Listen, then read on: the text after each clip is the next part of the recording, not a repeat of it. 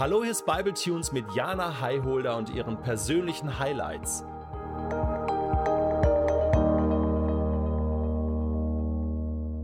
Ab und an erreichen mich Nachrichten, in denen es heißt, dass ein Freund oder ein Bekannter einen Schicksalsschlag erlitten hat. Und diese Nachrichten, die kommen mit der Bitte, für diese Person zu beten. Und wahrscheinlich hast du diese Erfahrung auch schon gemacht und du kennst die Situation. Ich persönlich betete früher immer direkt: Herr, ich bitte dich um Heilung, um dein Eingreifen, um Rettung, dass du die Dinge zum Guten wendest. Und tatsächlich, auch wenn ich ähm, einen Krankenwagen gehört habe, habe ich immer ein Gebet so in den Himmel gesendet, sozusagen. Mittlerweile wohne ich sehr nah am Uniklinikum und ich bin die ganze Zeit nur noch beschäftigt, damit zu beten. Aber wenn ich gerade intentional Zeit habe, dann mache ich das auch. Und ich glaube, das ist ein ganz normaler Impuls. Ich möchte ja, dass ein Mensch am Leben bleibt, dass er geheilt wird, gerade auch, wenn jemandem ähm, ein Mensch sehr wichtig ist. Das ist der tiefste Herzenswunsch, das natürlichste Bedürfnis. Mit der Zeit aber habe ich gelernt, anders zu beten.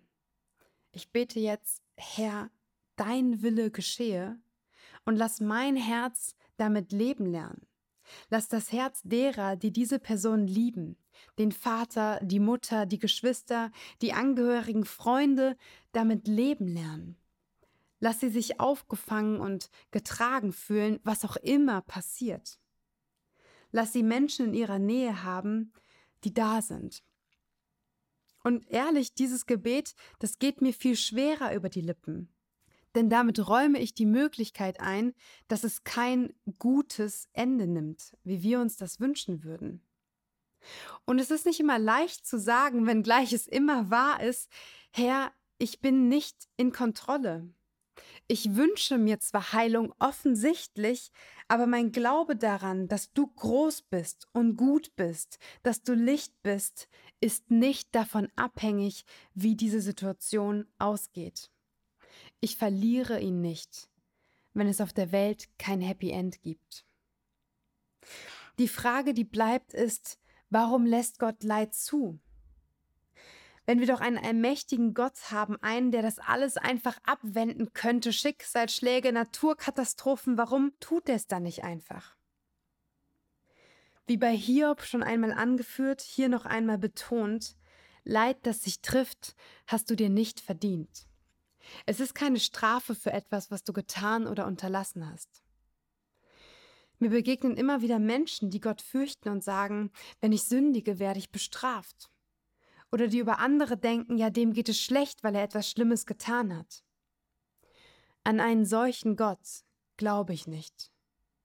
Ich habe Ehrfurcht vor meinem Gott, aber ich habe keine Angst vor ihm. Egal in welcher Situation du gerade bist, wenn du dich fragst: Womit habe ich das verdient?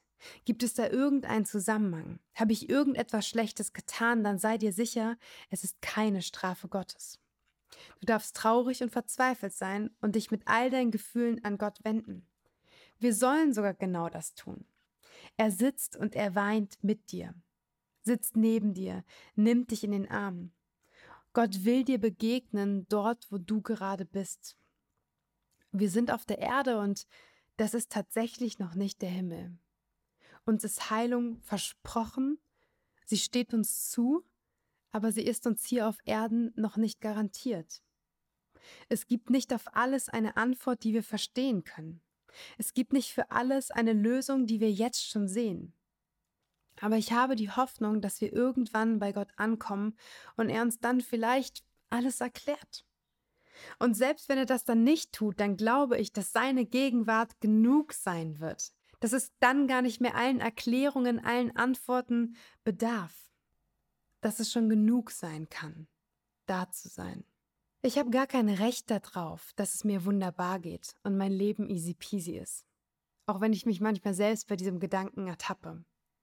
Das ist mir nie versprochen worden. Auch wenn ich an Jesus glaube und ein Leben mit Jesus führe, dann wird es dort Hindernisse geben. Was wäre mein Glaube, wenn er keine Hoffnung mehr bräuchte? Was wäre Glaube, der schon wüsste, dass das hier der Himmel auf Erden ist? Wenn das so wäre, dann könnte ich zu diesem Gott, den ich ja schon fast greifen kann, ich könnte ja nur noch Ja sagen. Ich glaube, Gott möchte ein Ja von uns in Anbetracht all dessen, was uns zweifeln lässt. In Anbetracht von all den Dingen, die uns widersinnig erscheinen, die uns verletzen, die uns schmerzen und bei denen wir denken, Gott, wo bist du? Warum bist du nicht hier? Ich glaube, dass Gott in all dem, was wir erleben, da ist, auch wenn wir das nicht spüren. Manchmal. In den Höhen und in den Tiefen. Er feiert uns, er freut sich mit uns und genauso wandert er auch mit uns durch die Täler, begleitet uns, trägt uns, wenn es nötig ist.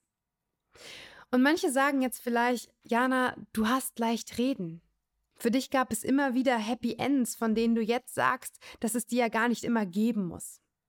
Und das stimmt nur bedingt. Nicht alles wurde wieder heil in meinem Leben, in meinem Körper, in meinem Geist und auch nicht in meinem Herzen. Auch in Krankheit glaube ich an einen Heiland. Und es gibt viele Menschen, die aus ihrem Leiden heraus nicht aufhören, auf einen guten und allmächtigen Gott zu weisen. Dennoch bin ich sicherlich nicht in der Position zu sagen, wie du dich fühlen sollst. Ich wünsche mir aber, für mich und auch für dich, dass du, wenn du gerade durch tiefe Täler gehst, deinen Weg mit Gott findest. Ich wünsche uns allen, dir und mir, Freiheit und ein damit umgehen können, ohne immer das Gefühl im Herzen zu haben, dass uns Unrecht widerfahren ist. Ich wünsche uns eine Lösung und ich wünsche uns eine Antwort mit Gott. Natürlich brauchen Menschen Trost. Tröstende Worte sind allerdings selten die schnellen Antworten. Trost, echten Trost kann ich selten auf einem Krankenhausflur geben, in einem Moment, in einem Wort. Trost ist eine Begegnung. Und ich schreibe schon sehr, sehr lange Tagebuch.